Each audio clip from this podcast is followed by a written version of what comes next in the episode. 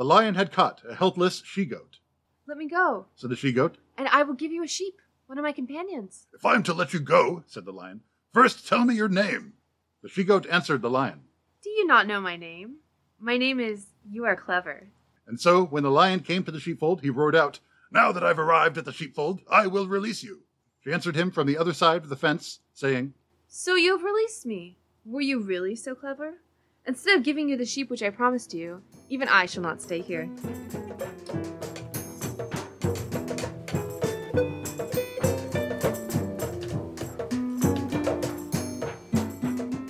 You're listening to The Drumbeat Forever After. It's a podcast about the Bronze Age in the Near East. I'm your host, Alex. and This is my guest, Annika? and we're listening to Sumerian Animal Proverbs. These are from southern Mesopotamia between about 2100 and 1600 BCE. As usual, most of these are from the ETCSL, and some are from the Samuel Noah Kramer book, History Begins at Sumer. So we mentioned the lion, who in these proverbs is a predator par excellence. He is at home in the open steppe country. O lion, the dense bush is your ally. In the bush, the lion does not eat up the man who knows him. This recalls the story of Androcles, which is a Roman story about the man who pulls the thorn out of the lion's paw, and then the lion later refuses to kill him. That's a very well known story. Yeah. So the most common animal in these proverbs is the dog, for example. The ox plows, the dog spoils the deep furrows. The dog went to a banquet, but when he looked at the bones there, he went away, saying, Where I am going now, I should get more to eat than this. The smith's dog could not overturn the anvil, so he overturned the water pot instead. And my personal favorite. When the lion came to the sheepfold, the dog was wearing a leash of spun wool. Huh, that's a very good one. Right. That's very, I love that. So a pig would be an archetypal sacrificial animal. So a lot of the proverbs about pigs are examples of Sumerian gallows humor. For example, the fatted pig is about to be slaughtered, and so he says, It was the food which I ate. Or another version has, Let me replace what I eat. Is this one, is he saying like, oh, it wasn't me. Hmm. It was, like, it was the food kind of thing? Maybe. I mean, Like, there's, it's not my fault. It was. it's not my fault I'm fat, it's because of all the food that I ate. Yeah, yeah, yeah, yeah. That would make sense. yeah. Oh, no. The pork butcher slaughters a pig, saying, Must you squeal? This is the road which your sire and your grandsire traveled, and now you are going on it too. And yet you are squealing? Incredibly bleak, and also just like, hmm. In what way? you know, your father died, your grandfather died, you're Yeah. dying too, you are going down the road towards your old eventual death. Uh, why are you complaining about it? Yeah, exactly. They didn't complain, why you gotta complain? As the piglet roots around, it says, I do not eat for pleasure. okay. Which, I mean, I don't know. You could interpret that either as, I only eat to fatten myself up for slaughter, Oh. or I only eat because I have to because I'm hungry. yeah. Or, I don't know. Hmm. So we have some other proverbs about livestock. The goat spoke in the manner of a. Okay. The goat spoke in the manner of a wise old woman, but acted in the manner of an unclean woman. Raises some questions. Yeah. Lascivious goat. You cannot butt me with your horns. Who is it that you are butting? You cannot kill me. I am running away. An elderly bull, after it stopped running around, said, My former strength has returned to me. After it had been driven out from the other side of the town, it said, My strength is only theoretical. So cats are not as prominent in these proverbs as dogs are. They might not have been fully considered pets yet, instead of just mousers.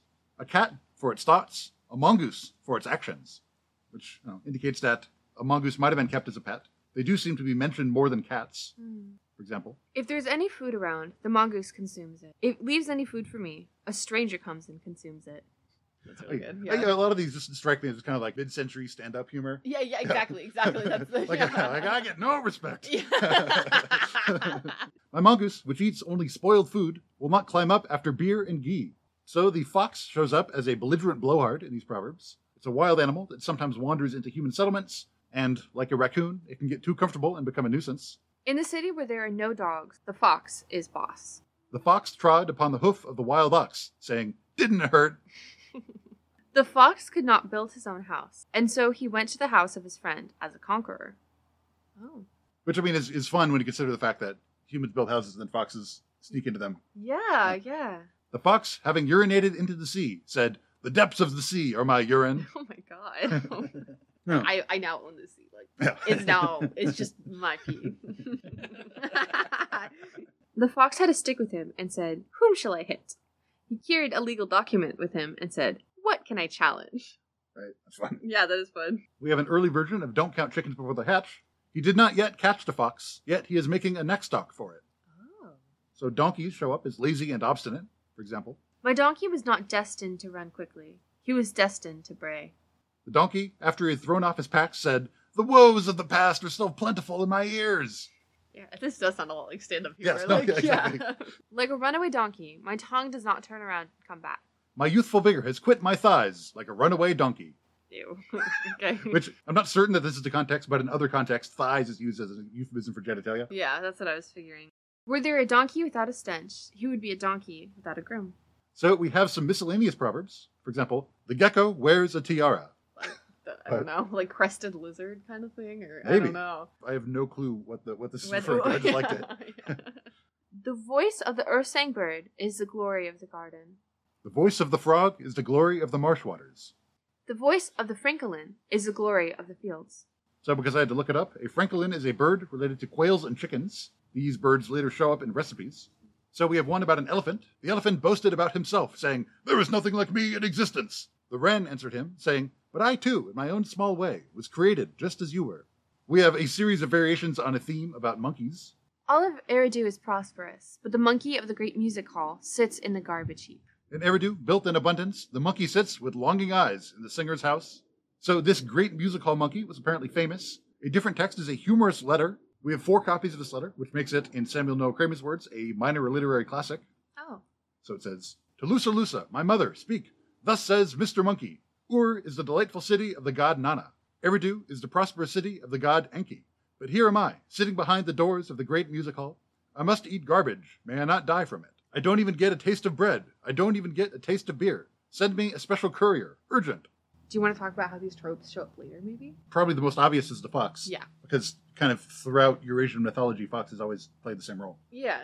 I don't know why that is specifically, other than because they're wild animals that can become commensal in a human environment. You know, eating human trash, eating mice and rats that eat the grain. Yeah. We talked in episode one about the foxes in Natufian sites, that they're buried with people. They may have been hunted for pelts, they may have been pest catchers, and they may have had some kind of religious relationship with specific people. So we have like quote unquote shamans that are buried with foxes and a bunch of other specific stuff that looks like it has ritual importance. Mhm. And those aren't mutually exclusive. Like they may have been hunted and ritually important and used for pest control or whatever. So eh. Yeah, I guess it's interesting because obviously we don't have like widespread domestic foxes today. Mhm. So maybe it's because they were close enough to humans to have that relationship, but they were never fully able to be tamed. right. So maybe that's kind of why they're a trickster because they're a friend, but they'll also bite you. You know Yeah, what I mean? This kind sense. of this kind of like I'm close to you, but I never know you're a true friend. Right. Yeah. At some point in the 20th century, there were these Russian experiments on foxes, basically trying to figure out if they could be domesticated. Yeah. So they they were able to tame them like over several generations of foxes. I think their legs got shorter, and in other ways, their bodies changed in the same ways that domestic animals change. Mhm. Not as much because it was only a couple generations, Yeah. but it showed that there's no categorical difference between a fox and a wolf Mhm. that would prevent foxes from being domesticated. Yeah. Yeah, because other other creatures like the donkey, for example, they're like he'll complain a lot, but he'll still do what he's told. Right. Instead of having him be outright a trickster. That's also interesting because of how, unlike you know livestock, donkeys were not intensively domesticated, Mhm. and their bodies physically did not change that much from the wild ass. Mhm. partially because they were continuously interbreeding with wild asses. So it may be that just, you know, it's like the natural predisposition of a donkey is it will be fine to pull carts for you, but it's also going to wander off if it wants to. So we're going to finish up today with a diatribe, which is a literary genre of creative insults. So the Sumerian version of a diss track. He is a good seed of a dog, the offspring of a wolf. He is the stench of a mongoose, an unruly hyena cub, a fox with a covering like a crab's, a monkey not pleasing to its homeland, its judgment confused. Sorry. so mean. Right? His face is disfigured. His judgment is muddled. His intelligence is lacking. A smitten man who makes himself important. He is negligent, the son of a hound. A madman, crazy. He is a pitfall, speaking evil words, denouncing, with an evil mouth and a forked tongue. He lies on the bank of a river, allowing the grappling poles to drown. He is a thief, breaking into houses, removing the door and tearing out the door pivot.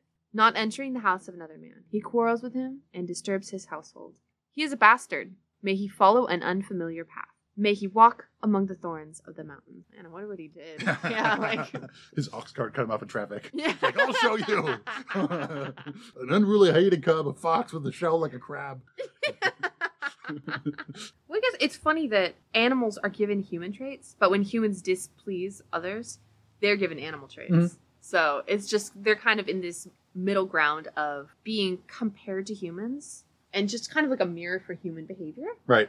So, this episode will cover the early Neolithic in Western Iran and the process of domesticating livestock. That is the transition from hunting wild herds of animals to raising domestic herds. As with agriculture, what began as a time saving life hack eventually became a full time job. But with a more predictable source of nutrition, people were less reliant on nature and hunting for their nutrition. We're going to look at the site of Ganj Dareh, a site in western Iran with some of the oldest evidence for goat domestication, and what appears to be genetic evidence that all modern domestic goats are descended from this particular domestication event.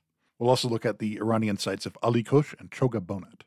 So, starting with a look at domestication, as we've been talking about, domestication is when humans raise animals and artificially select for specific traits in those animals. So, before humans can do this, they need control over every part of that animal's reproduction, including controlling which animals reproduce and which ones don't. So, modern herders tend to cull most young males before maturity, that is, around the time they reach maximum size, but you don't want them continuing to eat your resources for the rest of their life. So, you keep a couple males around for breeding, you get to pick which ones to control their behavior over time, and then you'll want to keep your females around until they pass peak reproductive years.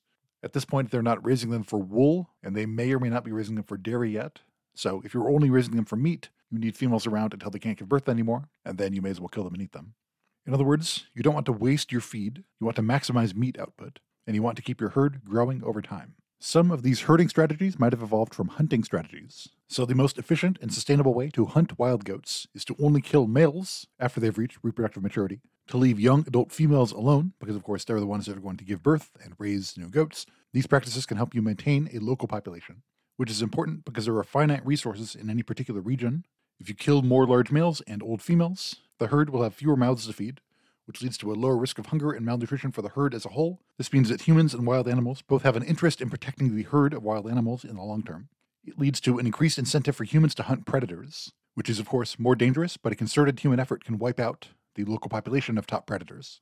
Over time, though, it appears that people may have gotten too good at hunting. We talked about desert kites last episode, which would be an efficient means of killing large amounts of gazelle in the wild. This is great in the short term because, of course, it results in food, but it's worse in the long term because, of course, eventually they're going to go extinct. Incidentally, this kind of overhunting is how female sheep lost their horns by the 5000s BCE. So, in the wild, both male and female sheep used to have horns, but growing agricultural societies put more pressure on people to find more food, so a larger population of humans hunted more, putting an increased strain on population, and in order to avoid wiping out the local population, so people wouldn't kill sheep that had not yet grown their horns. So, the handful of females with a mutation that prevented them from growing horns were able to survive through adulthood because all the hunters assumed they were just immature animals instead of just mutants. So this resulted in a kind of accidental artificial selection, where females lost a defensive trait, once common to both male and female sheep, but now females would resemble juveniles throughout adulthood, so eventually hunting practices permanently changed the genes of wild sheep in this region.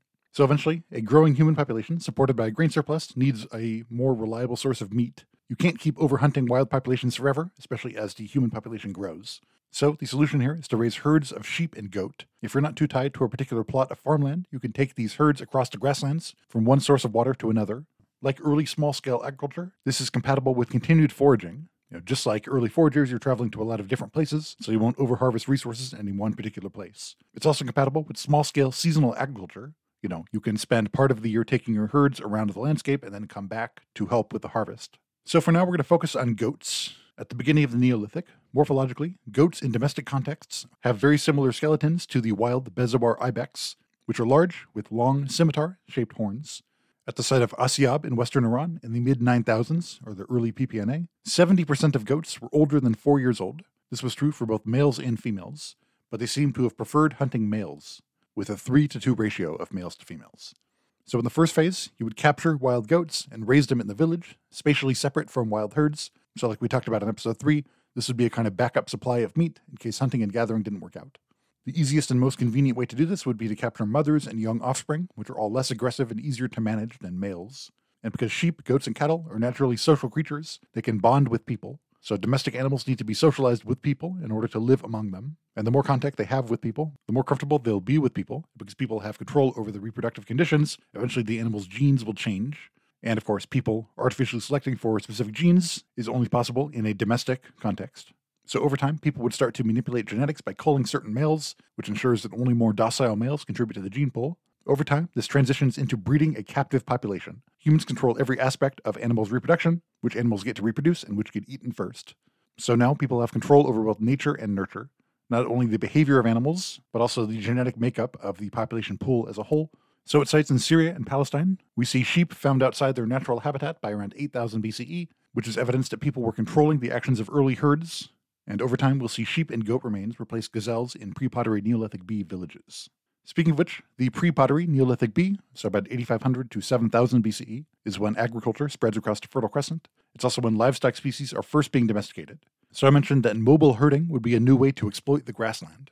Remember, during the Younger Dryas, late Natufian peoples were forced to eat small seeded grasses. There's probably a reason why they stopped at the earliest opportunity. These kinds of grasses are not very nutritious for humans.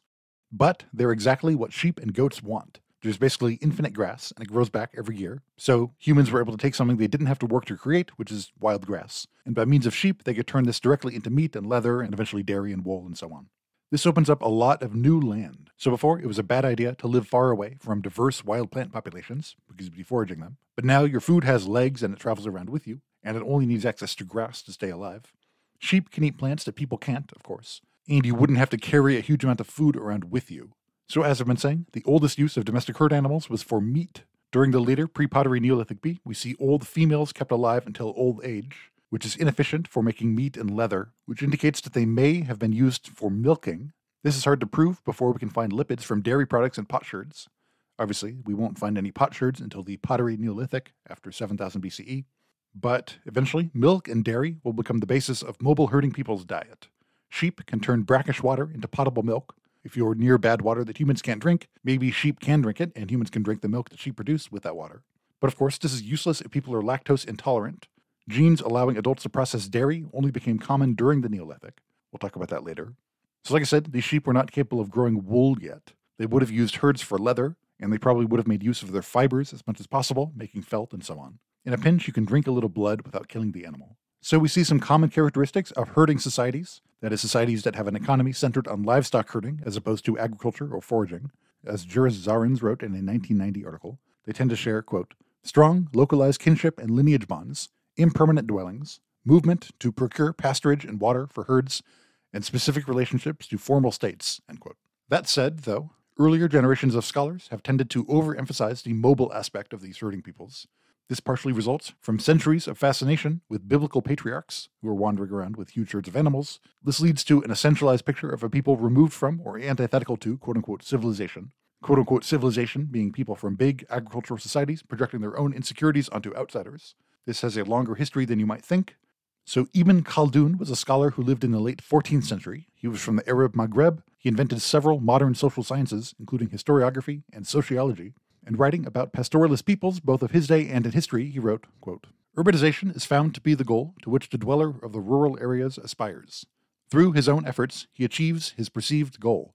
When he has obtained enough to be ready for the conditions and customs of luxury, he enters upon a life of ease and submits himself to the yoke of the city. So, in a 2013 paper, Cheryl Makarewicz summarizes his argument. Agricultural societies could produce a surplus, resulting in growing social complexity, but herders couldn't, resulting in small scale egalitarian societies. But a harder herding lifestyle would give herders unique, quote, courage and strength, end quote. So Ibn Khaldun says this rugged lifestyle makes desert nomads, quote, healthier in body and better in character than the hill people who have everything. Their complexions are clearer, their bodies cleaner, their figures more perfect, the character less intemperate, and their minds keener as far as knowledge and perception are concerned, end quote. So, of course, this is part of a long historical tradition of interpreting mobile herding people in a particular way, which has produced a kind of romanticized ideal type of quote unquote mobile pastoralist. We see this in the writings of British imperialists like Gertrude Bell and Lawrence of Arabia, and this conception has lots in common with the noble savage archetype. You know, people who live a rough life, who are barely above subsistence, but this tough life results in people who are rugged and hardworking and perceptive, you know, not book smart, but street smart, etc. The idea being that these qualities make them better equipped to elbow their way into a society full of weak and lazy city dwellers, which, as the thinking goes, was their goal all along. But the more time they spend in the society and the weaker and lazier they get, the more likely they are to be conquered by a new group of rugged outdoorsy types, and the cycle continues. Might remind you of history podcaster Dan Carlin's favorite Voltaire quote, which is History is filled with the sound of silken slippers going downstairs and wooden shoes going up. This is not the place to unpack the ideological ramifications of this line of thinking, but it is a very common idea, and not only in the modern West, or even in the late medieval Arab world, it's also a very common Chinese conception of the herders to their north and west.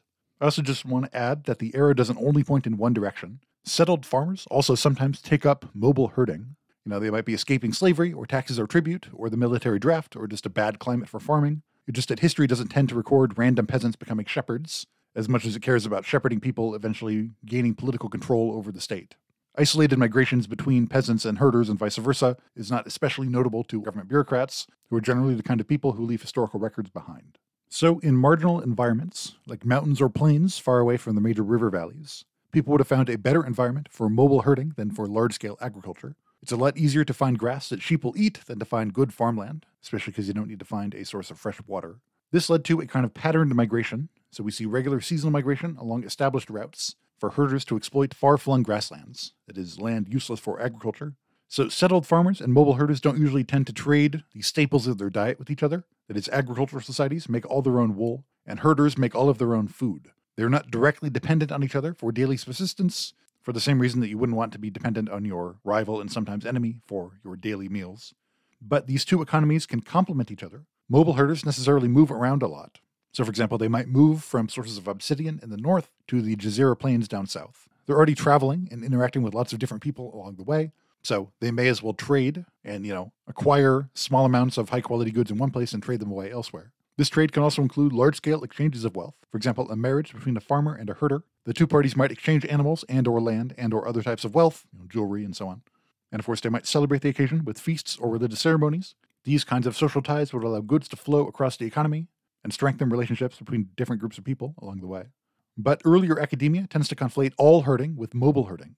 So, as we see at Ali Kosh later on this episode, even very early on in the history of raising herds outside their natural habitat, they kept them there year round. Earlier academics assumed that in the transition to herding, there was a kind of intermediate phase where people would travel seasonally with herds, and that doesn't appear to have happened at Ali Kosh. In other words, expectations of Neolithic herders are often based on modern ethnography, and it's important to remember that most people were trying to supplement their existing lifestyle, not replace it with a totally different one. So people would have kept farming in the same place, but as they continue to herd more and more animals and get better at herding, they're also going to build some animal pens and apparently graze those animals nearby their sedentary settlement. So early on, at these pre-pottery Neolithic B herding sites, like Asikli Höyük from episode 3 and Ganj which we'll look at in just a sec, we already see animal pens built in or near villages and maintained year-round. And as we saw at Asikli Höyük, this is not great for those animals, but herding practices will improve over time. So, Ganj Dareh was occupied between about 8200 and 7600 BCE in the Gamasiab River Valley in the Zagros Highlands. We're in western Iran, in the eastern half of the Fertile Crescent, near modern Harsin, and we're 1400 meters above sea level. So, during the pre-Pottery Neolithic B, buildings here were rectangular with thick mud brick walls made of a kind of cigar shaped mud brick, which first appears here and then spreads across southwestern Iran. The only domestic cereal they're growing is a type of two rowed hulled barley, which is morphologically domestic but an early type. In other words, they're already artificially selecting for specific traits of this barley, but they haven't gotten very far in that process. We also see a fair amount of wild barley, which may have been weeds in domestic barley fields. We also see wild plants like wild lentils, pistachios, milk vetch, and clubrush, as well as clay figurines, both animals and people, which are similar to those in nearby sites in Iran. These figurines are lightly baked, so as at Nevali Cori, fired clay figurines predate fired clay pots. So we've been talking about a skull cult that may have linked different Neolithic communities. So in the Western Fertile Crescent, this looks like building plaster skulls with real skulls in them. In the north and the west, this results in separate burials of heads and bodies. So in the Eastern Fertile Crescent here in Western Iran, what we see is head shaping or cranial modification. So for the first two years after birth, the skull is soft enough to be molded by bandages or cradleboard or other devices. Essentially, once you shape the skull in a particular way, it's irreversible after about age two. Although this process changes the shape of the skull, it does not affect brain function. So, of one group of 10 skulls from Ganj six had their head shaped two men, two women, and two children. So, head shaping does not appear to be related to a particular gender. Three of these skulls were buried in the same clay sarcophagus, which is notable because we don't have any other sarcophagi at Ganj The type of head shaping we see here is circumferential head shaping, which is when you tie one or two bands around the head like a headband. Over time, the back of the skull gets longer, and the skull continues to grow like that even after the bands are removed. This would be an intentional way to make some people permanently visually distinct. It would make harder to carry loads, for example, water, on your head, which would be a common form of work in early agricultural societies. And the fact that these people were unable to do that labor may have been a marker of status. In other words, if you know that someone's going to be in the chiefly stratum of society, you might want to shape their head in a way that makes it sure that they'll never have to do the kind of work that would be unbecoming of the chiefly stratum. In other words, it's a way to reify a social difference with a physical difference, which then reinforces and literalizes the social difference between people. From Ganj Dareh, we will see this kind of head shaping spread to Ali Kosh, which we'll talk about today, in lowland southwestern Iran in the 6000s BCE, and Ubaid Eridu in southern Mesopotamia in the 4000s BCE. So, like I said, the Bezoar goat is the wild ancestor of domestic goats. And like other domestic animals, wild goats were regularly hunted before the Neolithic. Like the earliest farmers, they lived in mountains but not in the plains. So, from records in Iraq and southeastern Anatolia, as early as 10,000 BCE, people were hunting two to three year old males, which is kind of a way of culling a wild herd. From here, we see a fast transition from herd management to full domestication, so people were capturing females and their offspring to raise near their settlements. I talked about how at first it would capture a baby and then raise it while it grows the fastest and then eat it, and then eventually commit to more and more human involvement in goat breeding. We already saw evidence of goat herding at Asikli Höyük, along with sheep, who live very similar lifestyles to goats. Both animals were kept in pens within the settlement. Goats might have been preferred for their milk. They're easier to milk than cows and sheep, and goat milk has a lower fat content, which makes it closer to human milk than to sheep milk, so it's a better candidate for weaning babies off breast milk. Goat's gestation is 120 days, so goats can give birth twice a year, in other words, they give birth faster than sheep who can only give birth once a year. So at Ganj Dareh, we see strong evidence for managed herds of goats. This is the animal equivalent of cultivation, where you have human supervision over reproduction. It's not quite domestication at first, because we don't see any artificial selection at first. So among this early evidence, we see goat hoofprints in a clay brick at Ganj Dareh. So in other words, goats are not certainly domesticated by 8200 BCE, but this is the time and place where that last step happens. And as we'll see, modern domestic goats have genes from this time and place. So at Ganj Dareh, only one in five goats survive beyond age four, which represents intensive culling practices. Meanwhile, most sheep are adults and were probably still hunted wild early on. To look at sex, two thirds of males were culled before two and a half years old, compared to one third of females. And in general, females always outnumber males. The exact ratio varies over time. And like at Asikli Höyük, we see lots of stillborn goats, these usually correlate with proximity both to each other and to human settlements, and probably reflects disease spread between goats kept in close quarters. So, mitochondrial DNA is passed down through the X chromosome, and in general, the diversity of mitochondrial genes is lower in female livestock. So, 92% of modern goats belong to the same mitochondrial haplogroup.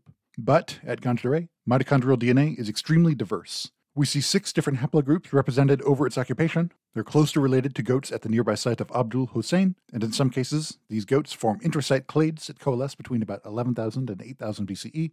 But on the other hand, wild goats' Y chromosomal diversity is as low as physically possible. So, all Y chromosomal sequences that we found from the early Neolithic Zagros belong to a single lineage, not just domestic goats, but also wild goats. This is unusual. Male goats belong to different haplogroups in the Taurus Mountains and we see two different lineages in Serbia and Turkmenistan.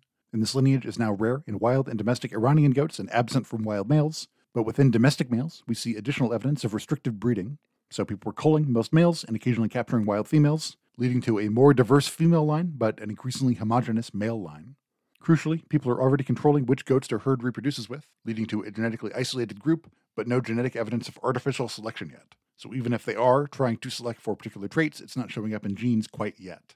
In other words, this is basically the very beginning of goat domestication, sometime around 8000 BCE, around the same time as Asikli Höyük. And we see the first morphologically domestic goats by the late 7000s BCE at Ali Kosh in the lowlands of southwestern Iran, which is outside the native range of wild goats. Over time, their bodies and their horns will both get smaller, and this, along with the different shape, shows us that they're certainly domestic by this point. So, a genetic study of goats at Ganj Dareh shows two distinct clusters most goats at Ganj Dareh are related to modern domestic goats, and the other cluster is closer to modern wild goats in the Zagros Mountains.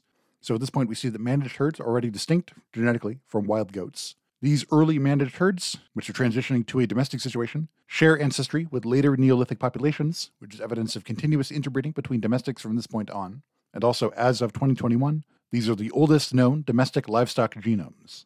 So, among modern domestic goats, the goats at Ganj Dareh are most closely related to goats from Central and East Asia. So, we see that from this point in Iran, domestication spread eastward across Eurasia. And of course, once they left the native habitat of wild goats, they were interbreeding less and less with wild goats. So, domestic goats are monophyletic. In other words, all of them are descended from this initial domestication event. The reason Ganj Dareh goats are closer to Asian than European goats is because domestic goats in Europe interbred more with different populations, which is a similar situation to what we see in pigs. So, in other words, all goats east of the range of wild goats are directly descended from this group of goats, and many groups west of the range of domestic goats have a more diverse gene pool because they interbred with different populations of wild goats. Obviously, a higher genetic diversity results from a larger breeding pool that has access to lots of different populations. At first, during the early era of herd management, diversity was high. We see a steady influx of new animals captured from different herds, and it's unclear if they allowed their herds to mate with wild males. But as domestication spread out of goats' native range, that is west through Anatolia into the Balkan Peninsula, and from there across Europe, or east through Iran into Turkmenistan, and from there into the rest of Asia, genetic diversity decreases because small herds have no wild populations to mate with, only other descendants of that same Zagros population. But over time, as lots of different people acquire domestic goats and start trading them along trade routes spanning continents, genetic diversity starts to increase again. So even if they're all descended from these goats in the Neolithic Zagros, they've mixed with lots of different populations all across Eurasia and Africa, leading to the modern range of types of goat that we see today. One more note on goats is brucellosis.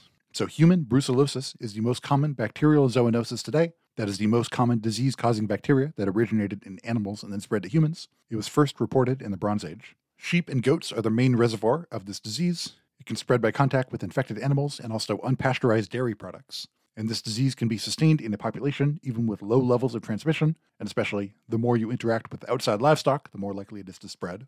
We see a possible archaeological case of human brucellosis at Ganj Dareh, as well as Ali Kosh and Jarmo in the same region. We see evidence of milking by the 7000s BCE, which would be one vector for this disease to spread to humans.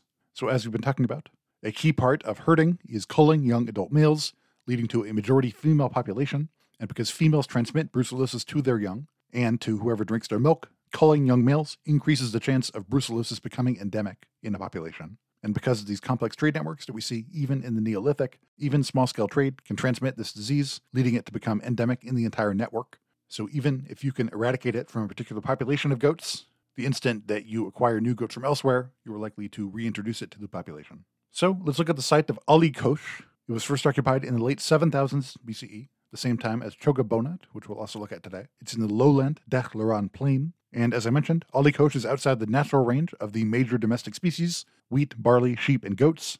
So, in other words, instead of living in the region first and then domesticating the local species, they brought already existing domestic populations with them to this new site. They may have settled here because of a growing population. The more food you have access to, the more babies survive and grow up, leading to more strain on finite local resources. So, you have two choices in dealing with this. You can either fundamentally shift the methods of your subsistence and social governance, or send out a few households elsewhere to found a new village. The latter option gives you a new ally, vicarious access to trade partners and marriage partners, and so on.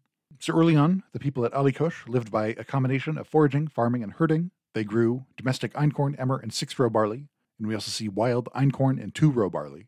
They raised domestic animals like sheep and goat. They hunted wild animals like gazelle, onager, gerbil, and birds. We see pigs, which may or may not be partially domesticated, similar to Hallan Çemi from episode 3.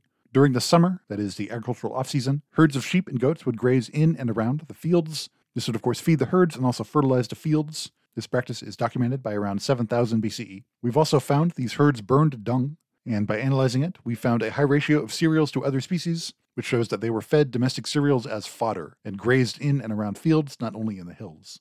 We also see evidence that Ali Kosh was inhabited year round, so juvenile goats would be culled in the spring and summer, unlike later herding groups which grazed their herds in the highland during the summer. This, combined with the lots of grain in animals' diet, shows that cereal farming was very important to these peoples.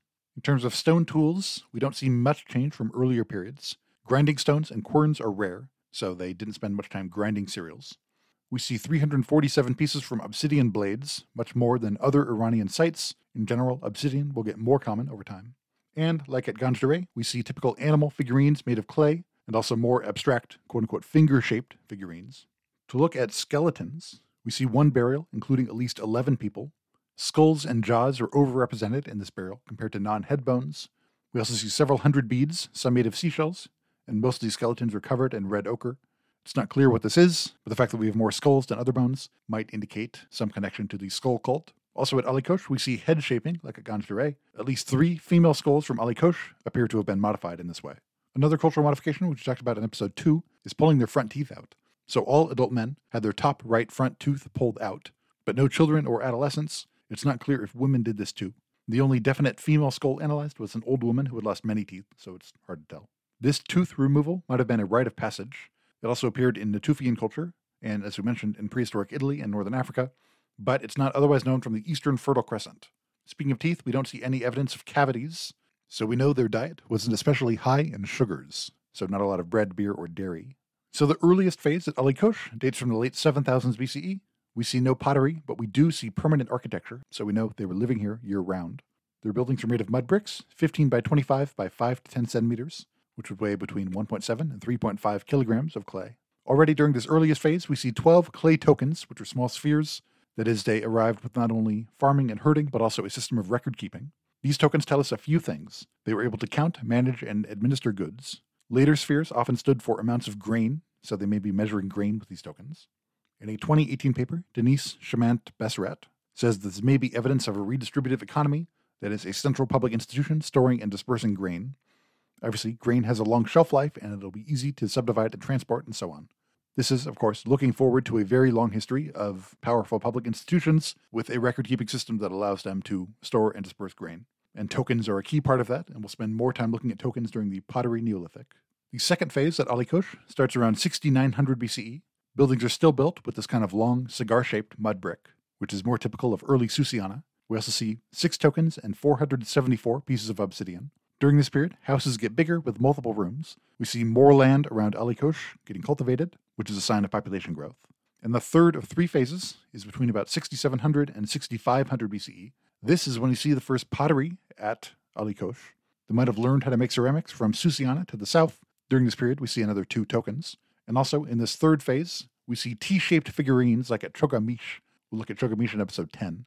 These are first found at Chogha Bonut during its earliest occupation, and they show up later here at Ali Kosh. And some imported materials in this third phase at Ali Kosh include 417 pieces of obsidian from Anatolia. We see copper, maybe from central Iran, turquoise from northeastern Iran, specular hematite, maybe from southern Iran, and seashells from the Persian Gulf. And we're going to finish up today by looking at Chogha Bonut. So Chogha Bonut is the earliest known settlement in the lowlands of southwestern Iran. That is, in what will later be the area of Susiana, centered on the city of Susa, We'll look at that in episode 16. So we're southwest of Ganj closer to the Persian Gulf, but still inland and above sea level. And we're six kilometers west of Chogha Mish, which, as I mentioned, we'll look at in episode 10. So Chogabona was first occupied at the end of the pre-pottery Neolithic B, around 7200 BCE. So we're right on the cusp of the pottery Neolithic. And the pre-pottery Neolithic B was a climatic optimum, so abundant resources everywhere would be a kind of safety net. It would allow people to experiment with new subsistence strategies, including farming and herding, without risking starvation. So, based on remains from Chogha Bonut, we see a ratio of three sheep for every five goats. This ratio is unusually low compared to other periods, but it does make sense because, of course, both Ganj and Ali Kosh relied primarily on goats. Half of sheep and goats slaughtered were under two years old. This is more indicative of domestic culling than wild hunting, but twice as many females as males were killed, which is unusual, and it probably shows that they weren't reliant on wool or milk yet. This is a similar culling strategy to what we see at later Sharafabad during the Uruk period. During the breeding season, you want to clear room for new lambs, so you kill young males and females past reproductive age. Over time, females become more common. Sheep and goat joints with the most meat are overrepresented. This might be sampling bias, or it might indicate that some animals were butchered in the field and that they would only take the meatiest joints back to the village. Some cattle were apparently domestic here, and others were wild. They apparently kept a small herd of domestic cattle for security, but mostly hunted wild cattle. They kept less than one sixth as many cattle as they did sheep and goats, which is a normal range for small scale herding. The parts of the cow with less meat are overrepresented, so we know animals were killed on site and their bones might have been used for tools. We don't know either way whether they were milked or not. Pigs at the site may or may not have been domestic, but were probably wild. We see gazelle bones, their hides may have been processed on site. We see wild ass. We see bear bones. Of course, the brown bear lives in the mountains, not the plains, so they were probably killed in the mountains and brought back for ceremonial reasons, maybe. And we see one porcupine bone, which may be because a porcupine dug a burrow down into earlier archaeological layers, maybe not because they were eating porcupine, who knows. We also see a giant Indian gerbil. We have several remains of the species, including a complete skeleton. Today, this region is too dry for gerbils. Instead, the same niche is filled by the Sundevall's jird, which is a desert rodent. This is evidence that during this period, Susiana had a wetter climate and grass year round, making it a perfect environment for either dry farming or irrigation agriculture. So, the very earliest period at Chogha Bonut was between about 7200 and 6900 BCE. We see fire pits and post holes, either for simple homes or for animal pens. We see stone tools and debris, along with animal bones. We don't see any buildings during this period, but we do see mud bricks tempered with straw. so they did know how to build, we just haven't found their buildings. Already during this period, we see clay tokens, which, as I mentioned, will be a very important system of record keeping later on.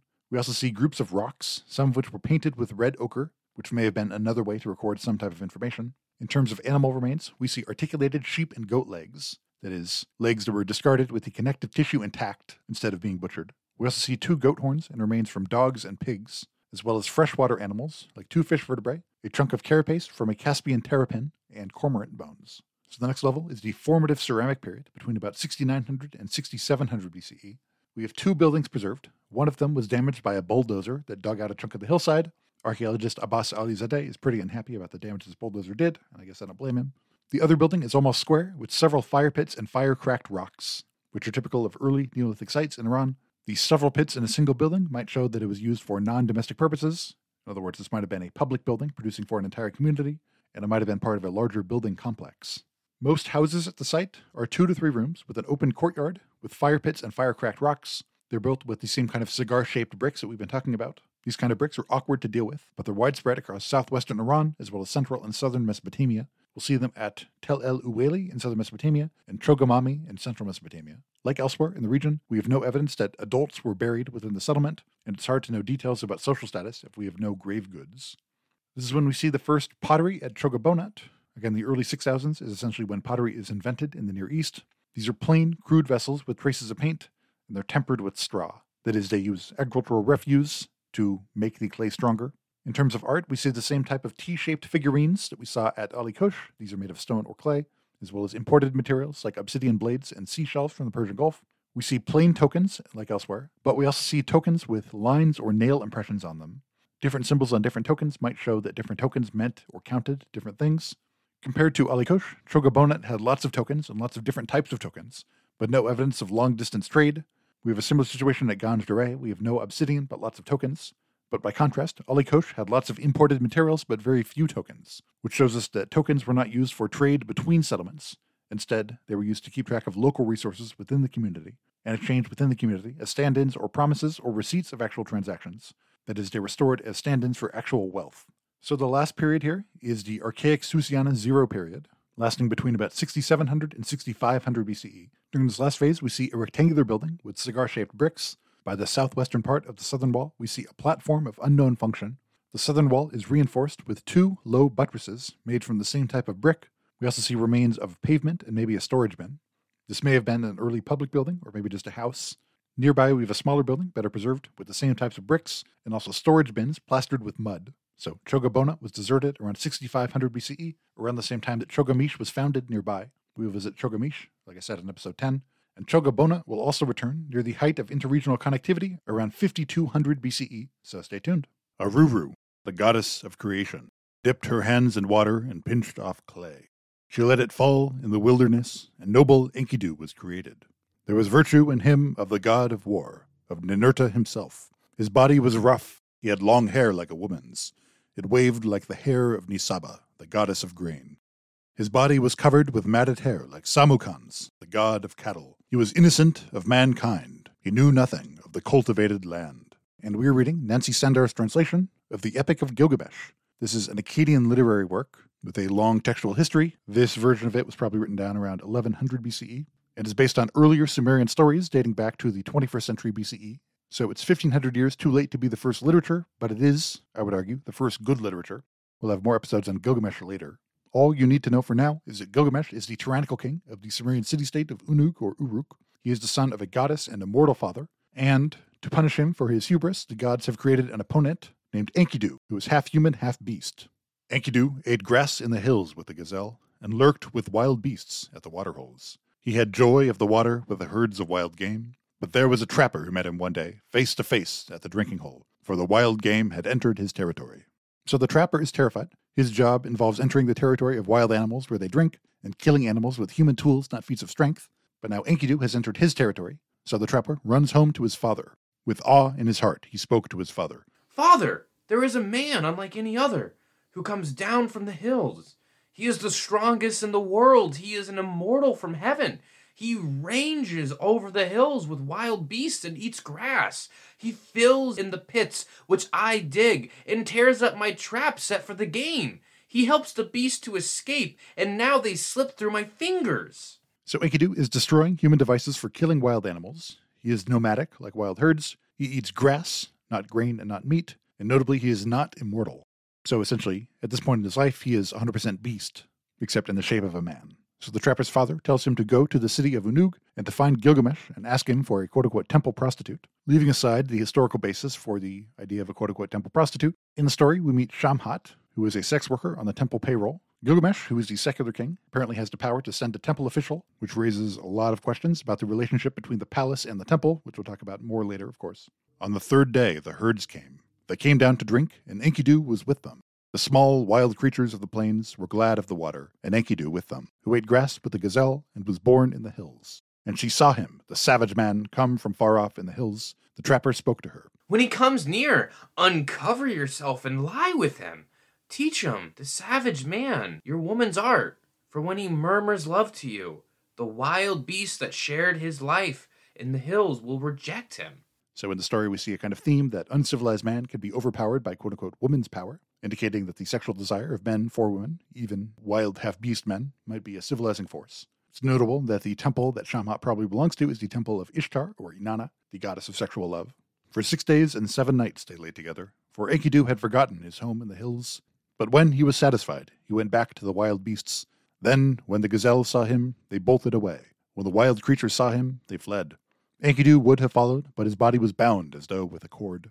His knees gave way when he started to run. His swiftness was gone, and now the wild creatures had all fled away. Enkidu was grown weak, for wisdom was in him, and the thoughts of a man were in his heart. So we see a connection between civilization, physical weakness, and human intelligence.